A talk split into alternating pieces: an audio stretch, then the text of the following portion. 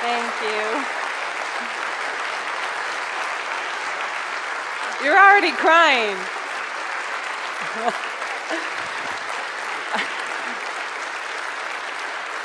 My mom is already crying, so that's not a good sign. or maybe it is a good sign. Thank you so much for that very warm welcome. I'm overcome and humbled to be here, not so much because it's a day when the Bills play the Patriots, but more so because of the greater story that God has allowed us to be wrapped up in. Yes, we have a story. God has given us a testimony to share, but it is His greater story that makes all the difference, that is the difference. So before I share our story, I am going to pray because by no means do I feel adequate being up here. It's nothing of me that is up here. Nothing in my strength is going to change your heart today. If you walk away with just the story about Jim and Jill and their son Hunter, you will not walk away changed. But if you walk away with the greater story, if God has had a moment with you today, then life will not be the same when you leave. And that's what I'm going to pray for because that's what needs to happen here. That's why this moment has been ordained for God to do something greater, immeasurably greater than anything that we could ever ask or imagine. So let's pray. Father, thank you so much for these moments, Lord. Thank you that you have ordained them before time began. You are the author and perfecter of our faith. You've begun a good work in each of our lives, at least those who know you, Lord, today. And I pray that you would have your way here in this place, in these moments, that you would be magnified and glorified, and that hearts and lives would be changed today, forever. Only you can do that, Father. I pray that you would empty each and every one of us of ourselves and all that we have brought into this place. I pray that we would lay it down at the cross because, Jesus, that is where it was taken care of. Everything was taken care of there. Everything. Thank you for allowing us to be a part of a greater story. Be honored here in this place. And help us to know and love you more as a result of spending time with you today. In Jesus' name, amen. So, I think every story has a beginning, pretty much, right? God's story has a beginning in the Genesis, in the book of Genesis, and our story has a beginning that starts with when I met Jim. And I think you should probably know that story. We shared a little bit of it on the video, right? And of course, there's two sides to every story. And my side, it's a good thing I'm here because Jim's is wrong, you see. Mine is right. And usually, when we get to share together, which is always an honor and a privilege, it's quite funny when we both share our sides. So I met Jim fresh out of college. I was 21 years old. I just graduated from SUNY Oswego. Okay, so that's all I have to say about my college experience. And I was in a sorority, so you can only gather, right? I graduated from SUNY Oswego. I was working at Fox Valley Country Club in Western New York, and a friend knew a friend who knew a friend who knew a friend because that's how it went down back then. Because these were the Super Bowl years, right? Those were the four Super Bowl years, the early 90s, the time that we still wish was here as Bills fans, right? Yes. And I do have some good news for you today, but it's not that Jim's going to coach. And I so wish he would. It is in him to do that. But, well, actually, if you start praying about it, who knows? but it was by a friend who knew a friend who knew a friend that we, I was invited to a party in Jim's basement of his home. Now, during this time in his life, he would have these parties after every home game to bring the players and their families to his home so that they could become more than just a bunch of individuals on a field, okay? So that they could become more of a family. And I really think that that was part of what made them more of a family. And it's, it's why they're still best friends today, most of that core team. So it was at this party that I met Jim. Now, you, have to, you can imagine. I mean, I'm 21. I'm invited to the Super Bowl quarterbacks party. We are freaking out. And girls, you'll relate to this, right? I mean, I was in the bathroom every time I had a chance and just, you know, overwhelmed by the opportunity to be around all of these famous people and just to be a part of all that. I was caught up in it, absolutely. And that was the world that I was living in at that time. So eventually I get to meet Jim, and it's a big, whoa, you know, I'll never forget where I was and, you know, everything he said. And then the night goes on, and as I said in the video, he's so flirting with me. He's throwing ice cubes at me. At one point, he comes up to me, he's like, So, do you want to get a little fresh air? and I'm like, No, thank you. I'm fine. and I did not get fresh air. And then at the end of the night, it got to that point where it's time to go. You know what I'm saying? I'm not going to be one of those hang arounders. So my friend and I said, okay, let's go. Let's go, you know, thank Jim. And we're out of there. And so we went up to him. And I said, thank you so much. It was great to meet you. And he says to me, and I have to laugh because this is the true story. he says to me, he goes, well, how do I get a hold of you? And I said, well, you don't. oh, yes. Oh, yes.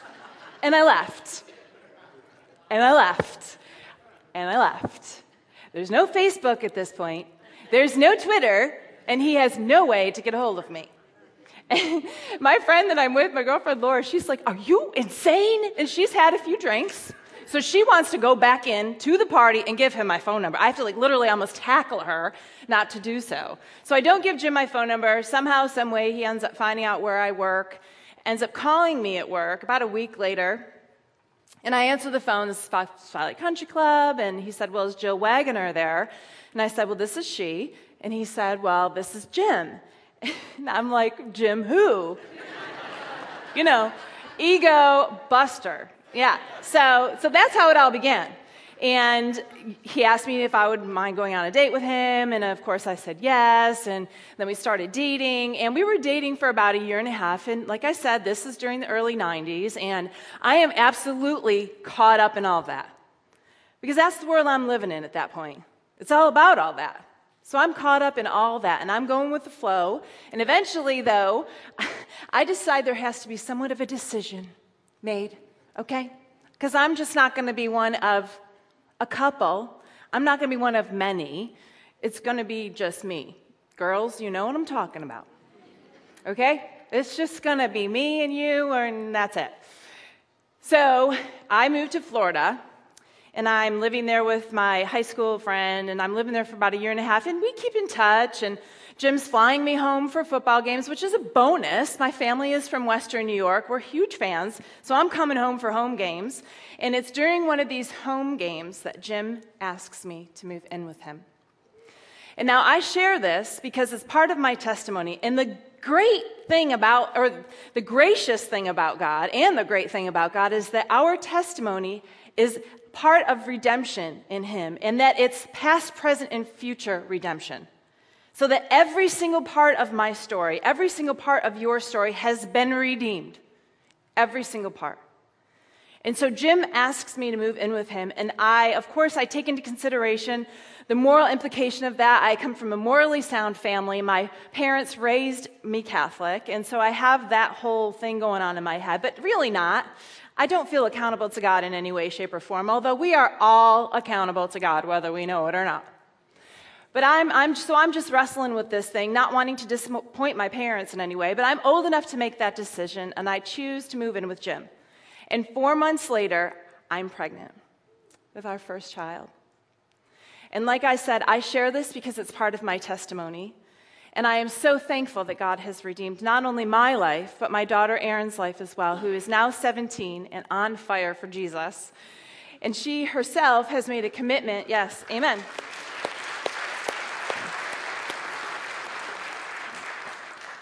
Erin herself made a commitment when she was 13 years old to make a pledge of purity before God. In fact, it was almost like a wedding. Jim walked her down the aisle and gave her a ring and everything. And, and it's amazing to me how God can take a choice, and in the midst of what might look like ashes, He makes that absolutely beautiful. Because that's what God does. He redeems it all. Because if He didn't redeem it all, every single bit of it, he wouldn't be a God of redemption. He redeems it all. And so I'm so thankful that Erin has, has made that choice and that God is gracious and good and that my daughters, you see, my, my daughter Erin, I was holding her at our wedding because we decided to wait and get married a year later. So, and she's a smart girl. I mean, she's looking at pictures of me holding her at my wedding. She's, she's going to figure that thing out, right? Am I right? And, and so for the longest time, after I became a believer, which I will get to, after the, for the longest time, I would pray and pray, and God, please, please give me the opportunity to tell her. Because you see, the truth sets us free. I have nothing to hide. I have been freed up in Christ and all that he has done for me. So eventually, God did give me that opportunity, and I shared my heart with Erin, and, and Erin received it at that moment. And it, God has done amazing things through that, through the freedom that he has given us in Christ. And Jim does have a shotgun at the door, so I think we're pretty safe with the whole guy thing. And it's interesting because we are all about abstinence. We are all about it because that is God's perfect plan. And I want God's perfect plan for my girls. So we pray about it continuously. So we decide to get married a year later, and on our honeymoon is when our second child is conceived. Now you have to know that Jim comes from a family of six boys, and they all have boys. He wanted Erin to be a boy. We found out it was going to be a girl. The second time around, we said, you know, we'll just we'll wait and we'll be surprised. However, ladies, and you'll appreciate this, Jim chose not to come to one of the sonogram appointments with me. So, and they asked that question, do you want to know? And of course, I'm like, yes. And I found out that our second child was going to be a boy. And during this time, Jim is deciding whether to retire from the game of NFL, from the game of football. I mean, the thing that he lives and breathes and just that makes him who he is. He's trying to make this very difficult decision. And in the midst of all this, I know that we're having a boy. So, of course, I'm thinking, well, I could tell him to take away a little bit of that pain, but I let him suffer. and I hold the secret and I keep it to my heart and ponder over this amazing moment that's going to be when this boy comes into the world. And how good is God that He chose Jim's birthday, February 14th, 1997, for my water to break. Oh my goodness. So my water breaks, and we're rushing to the hospital, and soon after we get there, Hunter's born. Jim is ecstatic. You would have thought he won all four of those Super Bowls and 500 more. I mean, th- this was because you see, Hunter is the epitome of all that Jim hopes for. This is the protege child that will do all the fun father and son things that, that, that daddies and sons do. In the football thing, are you kidding me? Absolutely, he was going to wear 12. Oh my goodness. He was going to be the next one. You know it. And he's going to be out in the woods hunting with his dad and doing all the things that Jim wanted to do. So the script or the playbook for Hunter's life was, was already written in Jim's eyes. And so we were ecstatic. We couldn't wait to bring Hunter home to his sister Erin, who was almost two at this point. Hunter passes all of his newborn screening tests at the hospital, and he's nursing. Everything is going great. We take him home. He gets starts getting a little bit fussy. They're telling me it's colic because you know, most of us know in this room what colic is. The three hours every day around the same time, and okay, well it's but it's getting worse. It's not just three hours, it's pretty much all the time unless he's sleeping. So we go in eventually for a three month well visit. And we still have all these concerns because Hunter's very irritable, and I stopped nursing. We started every formula on the market and all that kind of stuff. But we go in for a well visit, which you know what a well visit is, right? You go and you get your measurements, the baby gets weighed, and you get a few shots and whatever, and you're there for a well visit. And you know what to expect. Well, little did we know during this three month well visit that the pediatrician was going to turn to us and say, Your son is showing signs of cerebral palsy. Oh, excuse me? okay, we're not ready for that, and we are shocked. And immediately, however, she introduces us to the early childhood intervention program. You can start getting Hunter physical therapy. There's so much you can do for CP, and yay! And, and we jump on that bandwagon, and we're like, okay, we're going to intervene. We're going to do everything we possibly can, and because that's what you do as a parent. You just do whatever you possibly can. You go above and beyond because that's what you do. I mean, that's what you do. And so we start doing it, and we start, Hunter's getting physical therapy at three months old, and we're taking him into the doctor. We're getting all sorts of tests, and it, we just started in the flow of this thing. And yet he continued to get worse. And as a mom, I believe our intuition is God given. I knew something was wrong. I knew that he didn't just have CP, even though I really didn't know very much about CP. But I knew that something was terribly wrong. It eventually took Hunter over an hour to drink an ounce of formula by mouth. And so, not only is he irritable all day long, he can't even swallow, he can't drink, he can't, so he's probably hungry. And you know, you're as a, as a mom, like, what? You want to figure this whole thing out, you want to make it better, and you do whatever you can. And so we continue to call the pediatrician and ask questions. And eventually she says, You're going to go to a neurologist and we're going to, she's going to take some blood work and we'll see if there's anything more wrong with Hunter. And so we do that. We go to a neurologist at the Children's Hospital of Buffalo and she says, I'm going to test your son for a family of diseases called leukodystrophies. Okay. I'm like, How do you say that? Jim and I are Okay.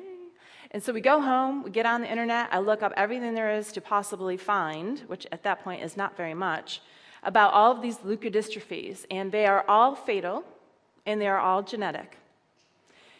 And so at that point in time, I'm pretty confident that he doesn't have that. Because we have nothing on either side of our family. No sort of anything genetic. I mean, there's no problems. My mom comes from a family of 10, huge family. And there's nothing anywhere on either side. And so I feel very confident. Besides the fact that that word fatal, no, no, no. That's not going to process in my heart and mind at that point. No. So I'm feeling very confident. And the neurologist finally calls us and says, I have the results of the blood work. I'd like you to come in. And I get off the phone, and Jim's like, No, no, that's not good. That's not good. Why didn't she just tell you over the phone? And so our hearts are starting to start break, breaking wide open because we know we're thinking, okay, this isn't going to be good because she probably would have told us on the phone if it was fine. And so we go into Children's Hospital on a very beautiful summer day. And I remember every single detail about that day. Every single detail. I remember the drive in. I remember the drive home. I remember where I sat in her office. I remember the smell I remember what she said, obviously. I remember who was there and where, where everyone sat and the expression on everyone's face because those were the moments that God completely shook out the foundation upon which we were standing and broke every single part of who we were apart. So we sat across from Dr. Duffner, and she said, Your son Hunter has been diagnosed with Krabbe leukodystrophy. It's fatal, it's genetic. You and Jim both carry a gene. There is no cure and there is no treatment, and he will probably not live to see his second birthday. You can get a feeding tube put in if that's what you choose to do. Oh, oh yeah, uh, uh, we choose to feed our son. We choose to do whatever it takes. So, in this moment, in this wreckage, in this complete desperate moment in time, here's what my initial thought was this is Jim Kelly's son.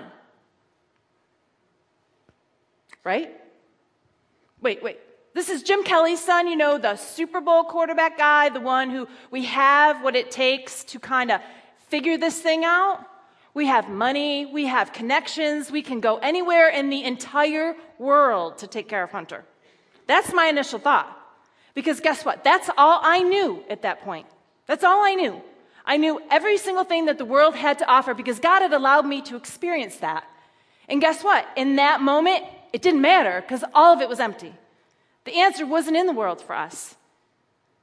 And yeah, I was wished it was. I wish there was a cure. I wish there was a treatment in that moment, but I thank God right now that there wasn't. Because guess what? If there was, that would have been my hope. That's where I would have run to for hope. But I couldn't. There's nothing there. And not only that, at least for me, I couldn't turn to Jim. He was wrecked just like I was. And not only that, our marriage was a wreck. So it's not like I was I could run to him and cry on his shoulder and get comfort there. And I wanted to so bad. I wanted him to say something that would have made a difference. I wanted him to be the difference. I had so much expectation on that man that he was never meant to fulfill. And we all do that. We all do that. We put expectations on people and they're never meant to fulfill it. Only Christ can. I didn't even realize that until I, I wanted Jim to be all that he could never be. And I'm so thankful that he wasn't. Right now, in that moment, I wanted him to be that. And I, I threw on these expectations on that man, and I'll tell you something. Talk about weighing somebody down. It was weighing me down, and then it certainly had to be weighing on him, knowing that he couldn't do anything. He couldn't change the outcome. He couldn't help me in any way.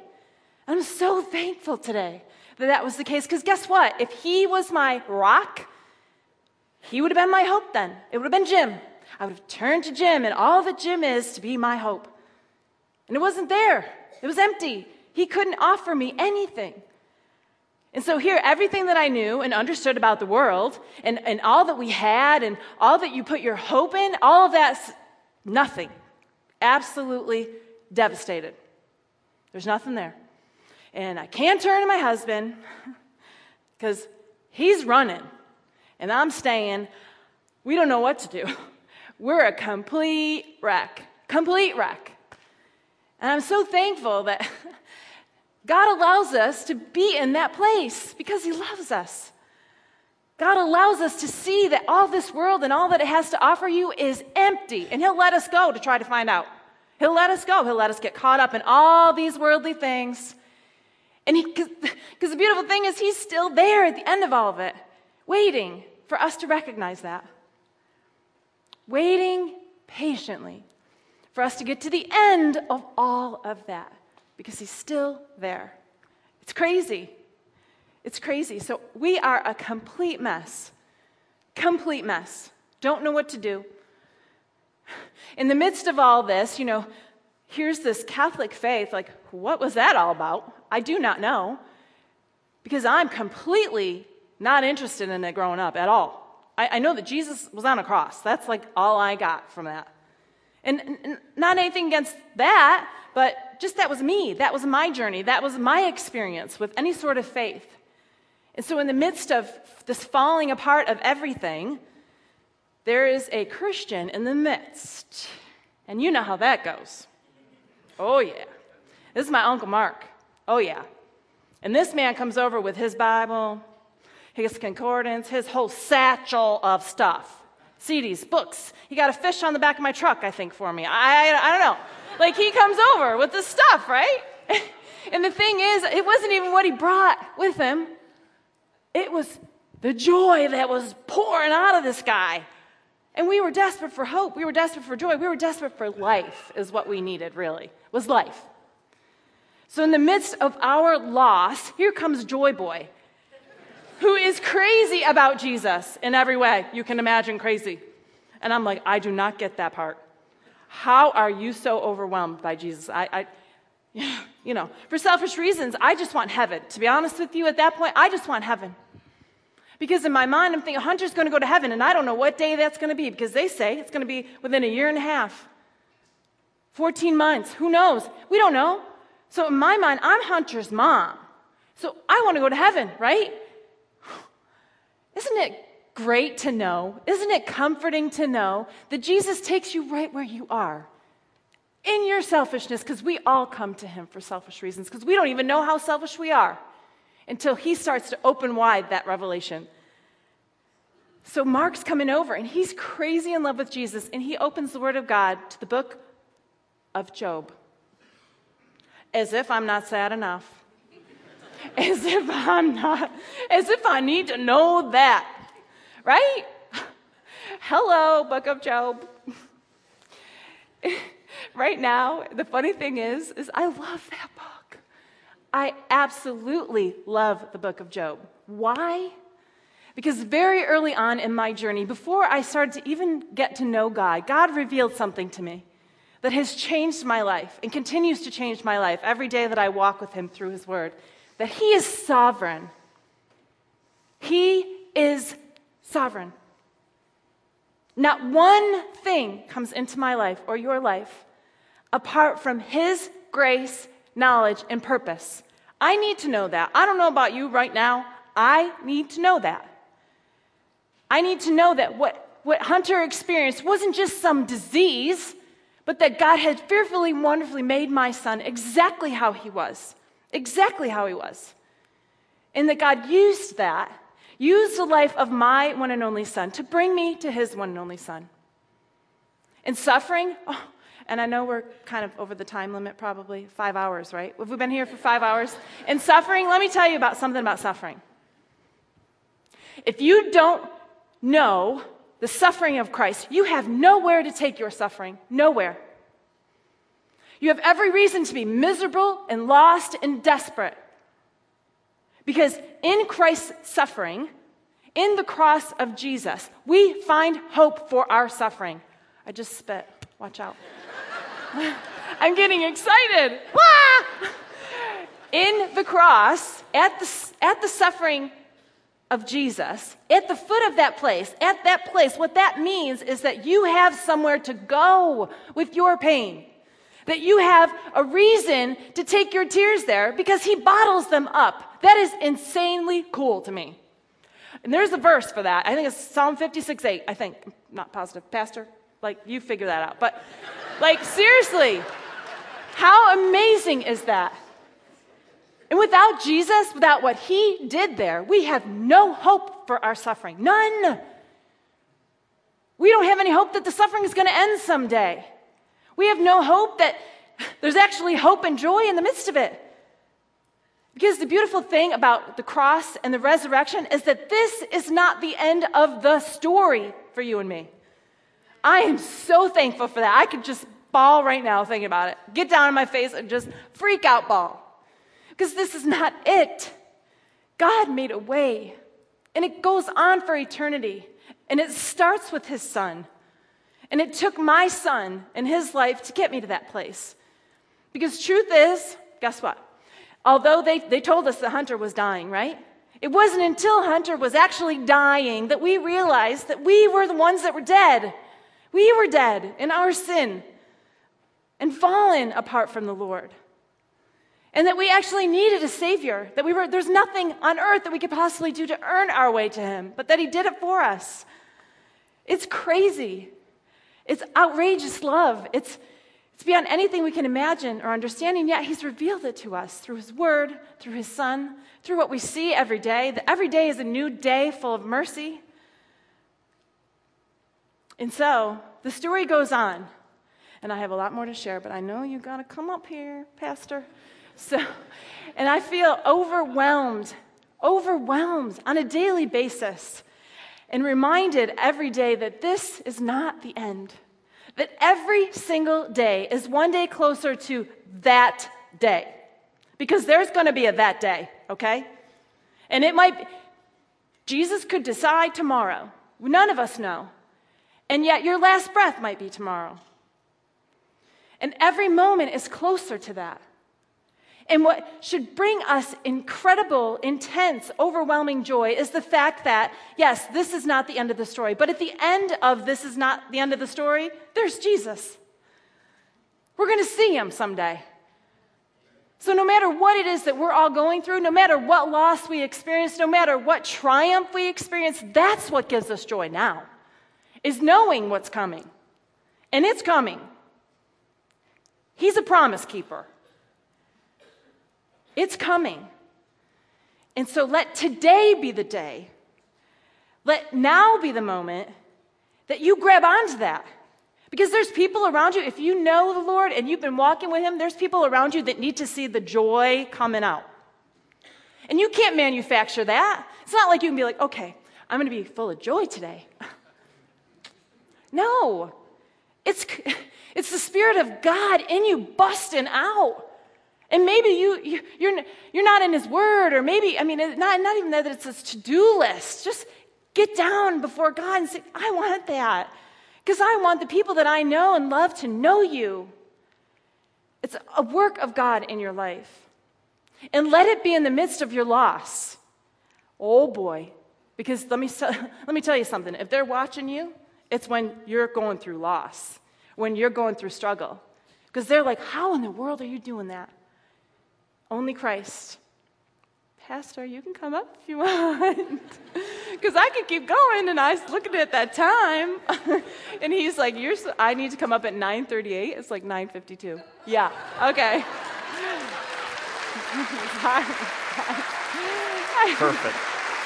I know. Perfect. No. I, I was captivated, so I, I lost track of time, honestly, and it's awesome.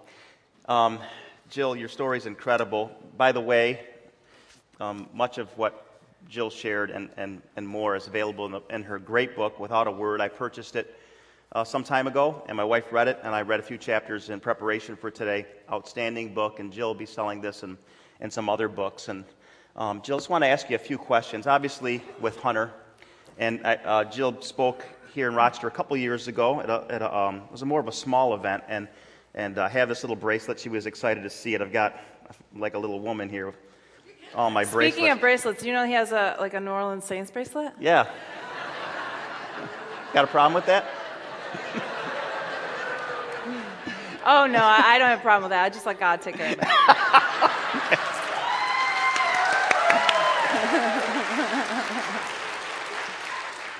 Thank you. Anyway. Yeah, it's a little bit God, contention. God just spoke to me. Vengeance is mine, saith the Lord. Mm. I, I will repay something like Yes, and the truth no. will be revealed. yeah. So anyway. Why do I feel like I'm talking to Sue, my wife up here? I mean, like a daily conversation. And um, so I have a, a, lot of bracelets here, and, and one is uh, Hunter's Hope, and it's a green bracelet, and um, it's a reminder. We're going to ask about that because I want you to um, promote A hunter's Hope cause at the very end. But I was just thinking, what was it like? What, what was your lowest point in this whole story? The lowest point. Obviously, it had to be unbelievable to hear that news at the doctor's office. But I know how, being a pastor and being a, a person, I know how grief comes in waves, and you probably had a lower point even lower than that. Tell us a little bit about that, the best you can recall, Jill. So you want me to cry? Is that what you're saying? I'm, okay. I'm, we, um, I'm you know what? I would say my lowest low would have was eight months after Hunter went to heaven, and just and because I was a strong Christian, strong because in my weakness he is strong. Um, I was a very weak Christian uh, at that point in time, just wrestling with my faith, and it, I, I came face to face with doubting my my salvation, um, and doubting that God is who He said He says He is, and that scared the life out of me. And I was, because that was what had sustained me throughout Hunter's entire life. I came to know, and I didn't get to that part, but I came to know Christ when Hunter was a year and a half. And so then everything about everything that we did was all about life, and it changed everything. The way we looked at the disease, the way we looked at him, we stopped treating him like he was dying, we started treating him like he was living. So life had invaded. That's rich. I hope, Maya, I hope you caught that. What, what you just said that started, we stopped treating. Well, that was Jesus. I mean, Jesus is life. So when he intervened in my heart, my mom, my dad, my brother, his wife, my daughter, and then eventually my other daughter, life overcame death, and that's that's biblical. I mean, life overcomes death. That Jesus has has conquered death, and so he conquered death in our household. Even though you know they said Hunter was dying, life in overcame it all. So we stopped treating him like he was dying and treated him like he was living. That, that's rich right there. That, that, that's a nugget right there. That's static. Oh, is, that, is that me, guys? It's probably you. Me? The, it's, it's the Saints fan, you know. But anyway, I was, but yeah, my lowest low was definitely then. Yeah. And I share about that, and I, I don't ever want to go back to that place. I was I can't even explain how scary that was, but at the same time, what I learned from that and what I came out of that realizing is that God, though my faith ebbs and flows and, you know, but the God is deeper than my even my faith, and that He actually holds my faith when I can't even hold it up myself. And, and that's really what I had to learn at that time was that I didn't have to put on a Christian veneer, you know. I didn't have to put on this Christian front and be all strong because of my faith. That it wasn't going to be my faith that I survive on. It was going to be just Christ and that He was going to start, He was continuing to strip away a lot in my life. And, and so I'm thankful for that, as hard as it was. And the grief thing, there is no rhyme or reason or 12 step program for grief. It is what it is, and God has, has graciously given us words to grieve by through the Psalms. And I'm just thankful for his, the truth that we can be who we are and not try to be someone we're not in the midst of grief. And it's interesting that Hunter was diagnosed with the Krabbe's disease that led you to Florida visiting family where you wintered and you became a Christian through your mom's brother, your uncle. And yet, your lowest point, you had many years of being with Hunter, treating him like he was living, not like he's dying. You can only do that when you have an eternity. Right. That's the only way you can Right. intellectually, honestly do that. And then you tell me that your lowest point was eight months after. Eight mm-hmm. months after. Yeah, and I, and you know, I think that I've also had low points since then, um, but I think that it's more so out of, this is going to sound so weird probably, but of disappointing God more, the, more than just my grief, you know? I just, there's sometimes, and I know that He's bigger than my disappointments, of, you know, and all that kind of stuff, but it's like, I long so much to please him that sometimes I think that I get overcome and disappointed in, in my not doing that. You know what I'm saying? Yes. Does that make sense? I Okay. absolutely do. Sorry, we're just Yeah. having a conversation. It's awesome. No, that's, that's what it's about. Now, you, um, you shared how you became a Christian, and I remember when you came a couple years ago, you, you, you intimated that, that Jim was Mm-hmm. on a journey. His journey was a little bit more delayed than yours, but Jim, It's in, it's in that East Brady water. it- I'm yeah, sure. it is. It is. He's Well, a Pennsylvania guy, that's why. Yeah, he's a Western PA guy and, and um, six brothers and that whole thing. Give us a little bit on, on Jim's story. How did Jim, you know, Jim's a rugged individualist, you know, and we're going to talk about that in a second in my devotional, but I'm sure he's, uh, I can do it. You, you intimated it in your um, talk that, you know, we can do it. We know people, we got money. How did God help break Jim of his strong will? And tell us briefly how he became a Christian as well. Briefly. He's joking, right? Well, it's funny because, and I have to say this because my mom is here. Um, it was when my mom stopped praying for Jim that he got saved. When she stopped praying, no, because she was praying with wrong motives. That's what we figured it was. See, no, I'm just kidding. But um, yeah, uh, so in in Jim's testimony is Jim's testimony, and I could never adequately share his testimony because it's it's his, and he should, you know, he should be up there actually, and maybe that, well, that one. We love him, by the way, Thurman. So, uh, but Jim, and that's the thing. Oh my goodness, there's so much I could share right now. The, the fact of the matter is, at least on my end of things, I once I became a Christian, of course I wanted Jim to be a believer because I wanted him to have the hope that I had. I wanted him to know what I started to know, and oh my goodness, and how how comforting it was to know that God had a plan and that He was going to he had eternal life in store for us, and just all of those things. So of course I wanted that for Jim, but God had to show me very early on that I wasn't going to be Jim's Holy Spirit. You see. And that there was so much work that had to be done in my heart that I just needed to fix my eyes on Jesus and let God have Jim.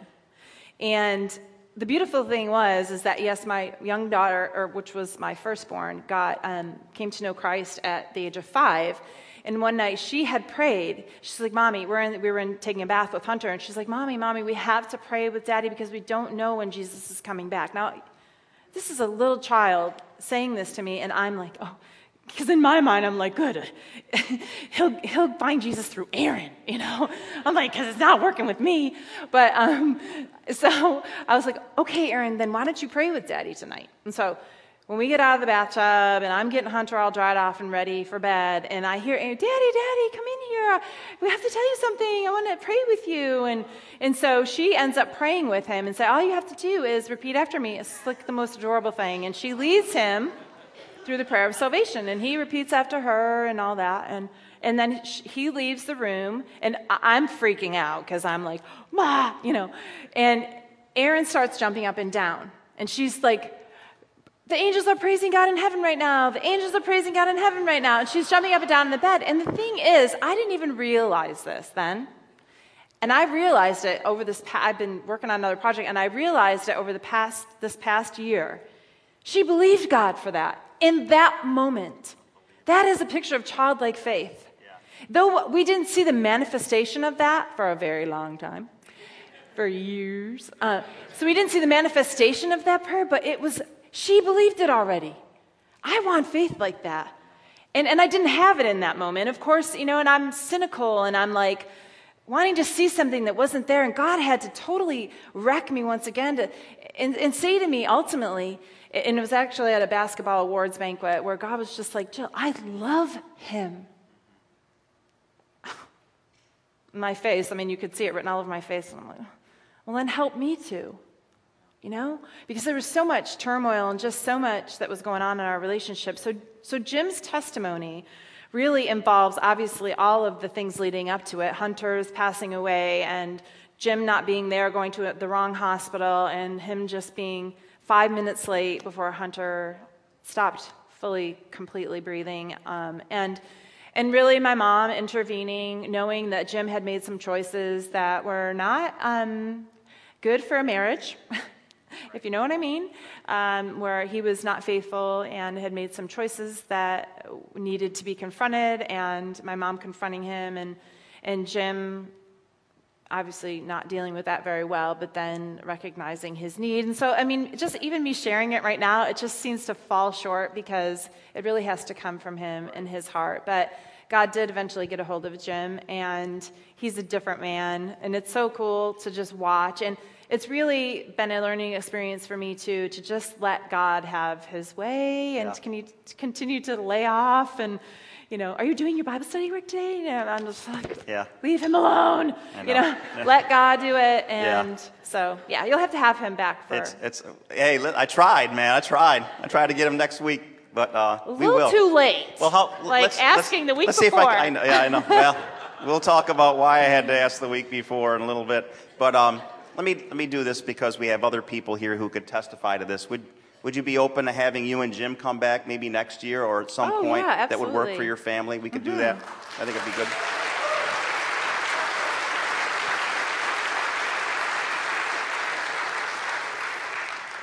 We'll send this CD to you along with a Saints autograph, Drew Brees. 8 by 10 glossy. Uh, he's like, and he's asking for, you know, we're talking about a jersey for him, and like, okay, well, where's it going to go on that wall with those Saints jerseys? It would have to like go over top of them. okay. I give up. I'm tapping out of this one. Um, just a couple quick questions. Um, what are some lessons? Well, let me, before I say that, that'd be my last question. My second last question. Talk a little bit about Hunter's Hope Foundation. I really want you to, I know that you're, you're very strong, you and Jim are very strong in your belief, and rightly so that early diagnosis is the key. Talk a, briefly about that and briefly about Hunter's Hope Foundation so that we can all be aware. Maybe we can go online, give you mm-hmm. your, the, the, organization a gift. Briefly tell us a little bit about that so that we can all grow an awareness for this um, very yeah, sad disease. And, and, that would be the best thing is yep. if you would, you know, obviously go online. And, and the website, Jill? Huntershope.org. Yep. Mm-hmm. Um, because there's a wealth of information there that I couldn't possibly briefly share here. so sorry, I won't say anymore. When Hunter was eight months old, and that was, you know, another. Uh, and I didn't get to share about that, but that was another thing. You know, when Hunter was eight months old, I did say to Jim, I said, if you know, if there's ever a time for you to use your name, it is now because there was no one doing anything for this disease. It was not well known at all, and we knew that we could make a difference because of all that God had allowed Jim to accomplish. And even at this time, I'm not a Christian yet, so. But we start Hunter's Hope, and you know, I think that that's something too that people do to respond to a tragedy or something like a disease, or they want to do something for cancer, and all of those things are awesome. Don't get me wrong. I mean, they are, that's important that we reach out beyond ourselves, that we live beyond ourselves and help those who need it. And that's exactly what we chose to do through the foundation. But even still, Hunter's hope wasn't going to be my hope. Even helping people, pouring out our lives for them to encourage them. And like I said, as awesome as that is, that was not going to be my hope. And I think that a lot of people search for hope in that kind of a way. And we did too. And it still wasn't enough because only Jesus is enough. And at Hunter's Hope, we, you know, unbelievable what God's doing. Uh, it's so overwhelming, to be honest with you, that And, and he continues to do immeasurably more than we could ever ask or imagine. And ultimately, you know, for, for me, the goal there, if, if you want to call it a goal, my heart's cry for the foundation is that families who have been devastated with the same news that we were find hope in Christ. Yeah. We're not a ministry, but we do ministry. Yes. Um, so, and please, yeah, go online to find out about newborn screening. There's so much to understand and learn about newborn screening because if Hunter, remember I said he passed all of his newborn screening tests, if Krabbe was on the test, which, is, which it is now in New York State, thank God. That's awesome. But, yeah. great news? Great news. But if it was on the test and we found out that he was born, he could have had a transplant, although he couldn't have because they didn't have transplants at that point in time. But now, children diagnosed can get a transplant. So. No, that's awesome incredible. Jill, um, just any, you know, we're, we're here and I'll give a brief devotional. I'll bring brief on myself because I keep saying it and I'm sorry. But brief, brief. You said that about five times. I know. I'm, I'm obsessive. Could you, could you share one final lesson on loss? All of us have loss. Mm. We're limping through a loss right now, perhaps. One final lesson for people here as we wrap up. Um, I guess it would be that Jesus is it. Uh, it's not Jesus plus this or Jesus plus that. He's sufficient in and of himself, who he is, what he has done, and what he continues to do each and every breath that we take in our lives. And I don't think there's anything more than that. I, I don't actually think there's anything more than that. How do you add to that? I, I, I want to say personally, what a you know, when we do our research, you know, we have some perceptions of the player or the individual, and then I do my research. The player. I'm not a player, but you know. Playa, you know, I didn't mean it in that way. I and, know. Uh, and when you do the research, you have a perception of the individual, and then it develops. And I have to say humbly that my and Sue's uh, view of you and, and your your mother and Jim and your family has just escalated. And I hope you heard that in her heart. So, Jill, thank you very much. Thank you. Thank you.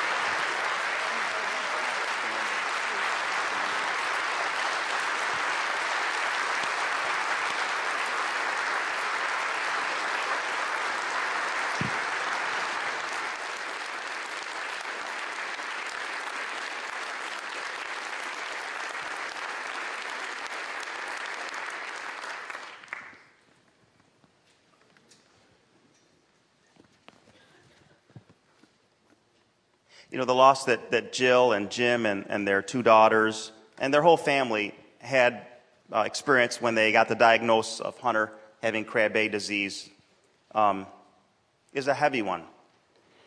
I was thinking about what is loss? Loss is like an emotional debt. It's, it's, a, it's a psychological subtraction. It's a sense and a feeling of profound emptiness and finding little to fill the void. And all of us know the pain of loss. Um, these days, a lot of it is the loss of a job and a career, maybe loss of health, a relationship, maybe loss of a marriage. Maybe you're losing a marriage now. Uh, maybe it's the loss of a friend that you've been friends with and you're not friends anymore, or finances, or maybe the literal loss of somebody who has died. Died. Very few of us like loss. None of us that I know of invite loss into our lives. We avoid it like the plague. We reject it at all costs. We do everything we can to never, ever, ever experience loss. But this morning, I want to talk about someone who actually had a different perspective on loss. He actually didn't avoid loss. Uh, he didn't reject it. He even willingly embraced it. It's the Apostle Paul. And in your program, there's some notes, and I want to quickly uh, talk a little bit about that. Paul experienced the greatest loss any human being has ever experienced in life. Uh, no one has experienced a greater one. And he did so by choice. So this morning, I want to look at Philippians chapter 3, uh, verses 4 and following, and talk about how to handle loss so it becomes gain. How to handle loss so it becomes gain. You can scan the barcode on the back of your notes and pull up the notes electronically, or you can just do the hard copy thing. Let me give you three brief lessons on how to overcome loss so that it can become gain. The first thing is when you go through a loss, any kind of loss, let loss break you of any independent pride. The first thing God wants to do in your loss is to break you of pride, to break you of self dependence, to shake you from the faulty thinking that you can do life alone. Did you hear that in Jill's story? We know everybody. We have all the money. We've got connections. We can figure it out. And have you never noticed sometimes in your life when you go through loss, the first reaction is to figure it out and to solve it. And then you ever notice that many that sometimes God will bring a dead end every time? Nope. Nope. Nope. Why? Why does God do that? Those are the times we say, God, why do you do this? And I don't have a simple answer for it. But can I say what one of them may or may not be? Sometimes it's because I want to break you of you. I want to break you of you. It's a form of pride, and loss is a way that God uses to break us of pride. Paul begins in verse 4 to 7. He says, If anyone thinks he has reason to put confidence in the flesh, I have more. In other words, if anybody thinks that they've accomplished more, they've been more, they've done more, they've attained more, they've achieved more, Paul says, I'm the guy. I mean, if Paul were in the NFL, he'd go like this. And he lists five things. He says, I was circumcised on the eighth day. He's talking about his allegiance to the law. Of the people of Israel, of the tribe of Benjamin, a Hebrew of Hebrews. In other words, I mean, I'm pure. I'm ethnically pure.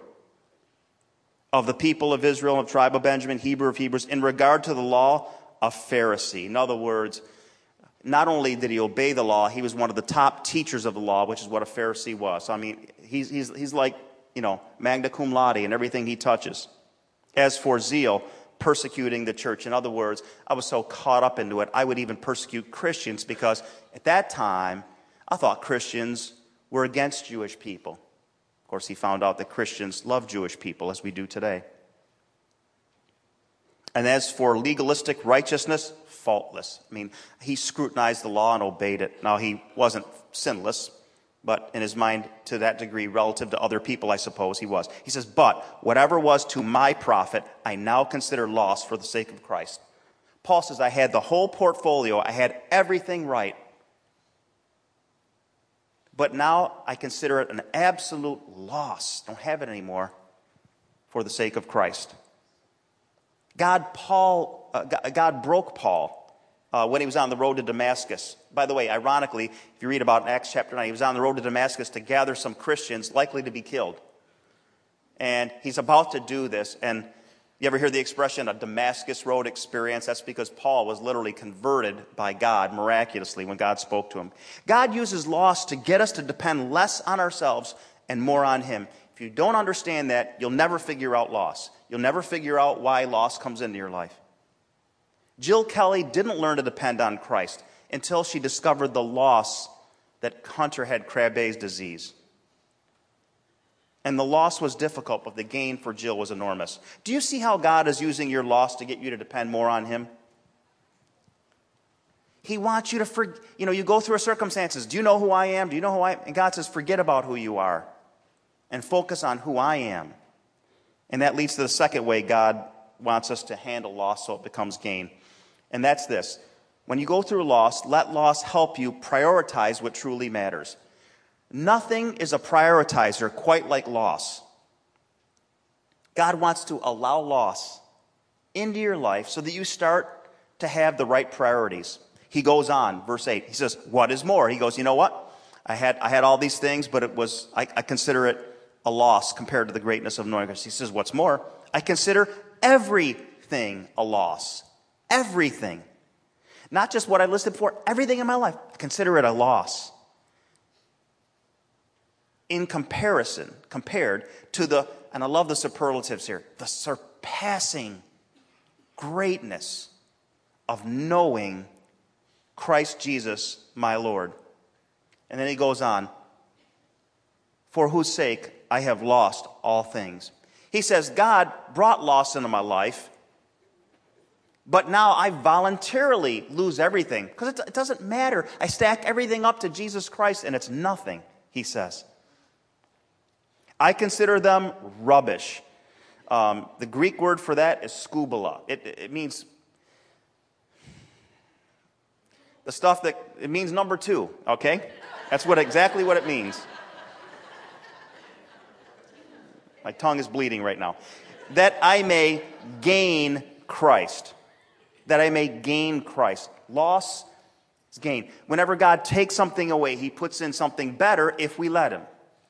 His better may not be what we think is better, but his better is always better. And can be found in him. Then he explains how he found Christ. Not having a righteousness of my own that comes from the law, that old way that I know is a loss, not, not by being good enough, by obeying the Ten Commandments. All of these lies that people believe about going to heaven. I'll be a good person, I'll obey the Ten Commandments. Paul says none of that works but that which is through faith in Christ, the righteousness that comes from God and is by faith. The righteousness that comes from God, not from our own moral goodness. And the righteousness that comes by faith, not by moral behavior, performance, rituals, and routines, and religion and such. Faith is the key for two priorities. Uh, to see things through faith is the only way you get what a priority is. It's the only way you'll ever figure out is by faith. And Paul says, when I became a Christian, it helped me get my priorities straight. Loss wasn't a big loss anymore because I had the greatest gift in my life, Jesus Christ. And you heard about it from Jill. You have to come to the place, if you ever want to be a Christian or if you want to grow as a Christian, you have to come to the place that John the Baptist is, said when he said, Jesus must increase, I must decrease. And to become a Christian, you have to decrease to such a level that you say, I am totally sinful. Not, oh, I'm a pretty good person. If you still think you're a pretty good person, you're not ready to become a Christian. You just aren't. I'm just telling you right now. Um, figure it out. Because you have to get to the place, and, and it bothers me that some people think you accept Jesus to be happy. I don't find that in the Bible. You accept Jesus because you are in desperate need. And if you think you're a pretty good person, figure out real quick that maybe compared to others you are, but when it comes to God's holy standards, you're not. You're not. And that you're sinful. And you heard it in Jill. How many times did Jill acknowledge that? And you say, Jesus, I need you. And if I put faith in you, the Bible says God's righteousness, which is perfect righteousness, replaces our righteousness, which is really not a righteousness at all. And he makes the great exchange when we put our faith in Jesus Christ. And Paul says, when I have that in my life, loss doesn't matter. Nothing's a loss. If Jesus is infinite greatness, and I believe that he is, and you have infinite greatness and the promise of eternal life, if you have that proper mindset about what you've received, nothing else should really matter. It's all a loss that doesn't matter compared to the greatness of knowing Christ. That's Paul's point. What are your priorities in life? Can I tell you what they should be? Should be faith, family. You ever hear this? My family is the most important thing to me in my life. Sorry, Jesus is. It's faith. Then it's your family. By the way, if I can sub break that out, it's your spouse first, then your kids. And then it's your friends, people who know Jesus Christ and people who don't yet, and you're trying to talk to them. And then it's your functions and your work, and, and, and, and then it's golf. That doesn't begin with F, but I had to get golf in there. And God will customize loss in your life to get you to prioritize what truly matters. He really will. One last word as we wrap up. Loss will be used by God to break you of independent pride. Loss will be used by God to help you prioritize what truly matters. The third thing Paul tells us in Philippians 3 is that loss can draw you closer to the heart of God if you let it. Jill said something, I, I smiled, a big smile, because it's like she read my script. Nothing gets us closer to the heart of God like loss and suffering. Why? Because God the Father suffered when he watched his son, Jesus Christ, suffer on the cross. And if we want to be like Jesus, we always think, I want to be like Jesus. And that's really good. You know, I want to be kind. I want to be generous. I want to be forgiving. Yes. But why don't we ever think, I want to be like Jesus and I want to suffer like him? Well, if we do, that's part of the deal. So Paul goes on and he says, I want to know Christ. He says, I'm a Christian, but now I want to keep knowing him because once you become a Christian, you keep knowing God deeper and deeper. The more you study the Bible, the more you pray, the more you come to church, the more you serve, the more you give, and all the Christian disciplines and such. And the power of his resurrection, and watch this, and the fellowship of sharing in his sufferings, becoming like him in his death. I, I want to suffer so much that I willingly am able, I'm willing to die. And so somehow to attain the resurrection from the dead. Of course he's going to, and he's saying this with humility, but he knows he's going to be resurrected. Not that I have already obtained all of this or have already been made perfect, but I press on to take a hold of that for which Jesus Christ took a hold of me. What I found is that loss will do one of two things. It'll either break you or it will harden you. One of the two things. And sometimes, if you're like me, you get a little bit of both. You get a little hardened, and then God breaks you. And the choices always are. So, as I wrap up, how are you going to handle loss in your life? Will you let it break you of independent pride, or will you stay prideful? Will you let it help you re examine your priorities because there's nothing that does it better than loss? And then finally, will, let, will you let it draw you closer to God and His heart? Or will you harden your heart and stay distant? And loss, if I can just give you the big thing, this is what Paul says as I wrap up. Loss is a matter of perspective. How will you see God in it? How will you see yourself in it? I wrap up with this thought. There's a Persian proverb. Oh, I've been, think, I've been waiting for this. All. This is so good. Persian proverb says this I cried because I had no shoes until I met a man who had no feet. And loss is always about perspective. Let's all bow our heads. Lord God, thank you for these people. What a incredible morning just to hear your servant Jill share and to hear from your word. And uh, we just thank you right now that Hunter is in heaven. It's an incredible thought. This beautiful little boy. Hunter is in heaven. And Jill and Jim, because of their faith, are going to be in heaven. And they'll celebrate. That will be a cool moment to see that. And I pray everybody here would be in heaven. I pray everybody here would understand the surpassing greatness of knowing Christ. And I know they come with loss. I know in this section there's some loss, and this section has its own. And in these sections, they all have their own losses. I pray, God, that they would see loss as gain through your Son, Jesus Christ. I pray, friend, that you'll just say, Jesus, I need you in my life. Come into my life. Forgive me, cleanse me, make me a brand new person inside. I'm sorry for my sin against you, others, and even myself.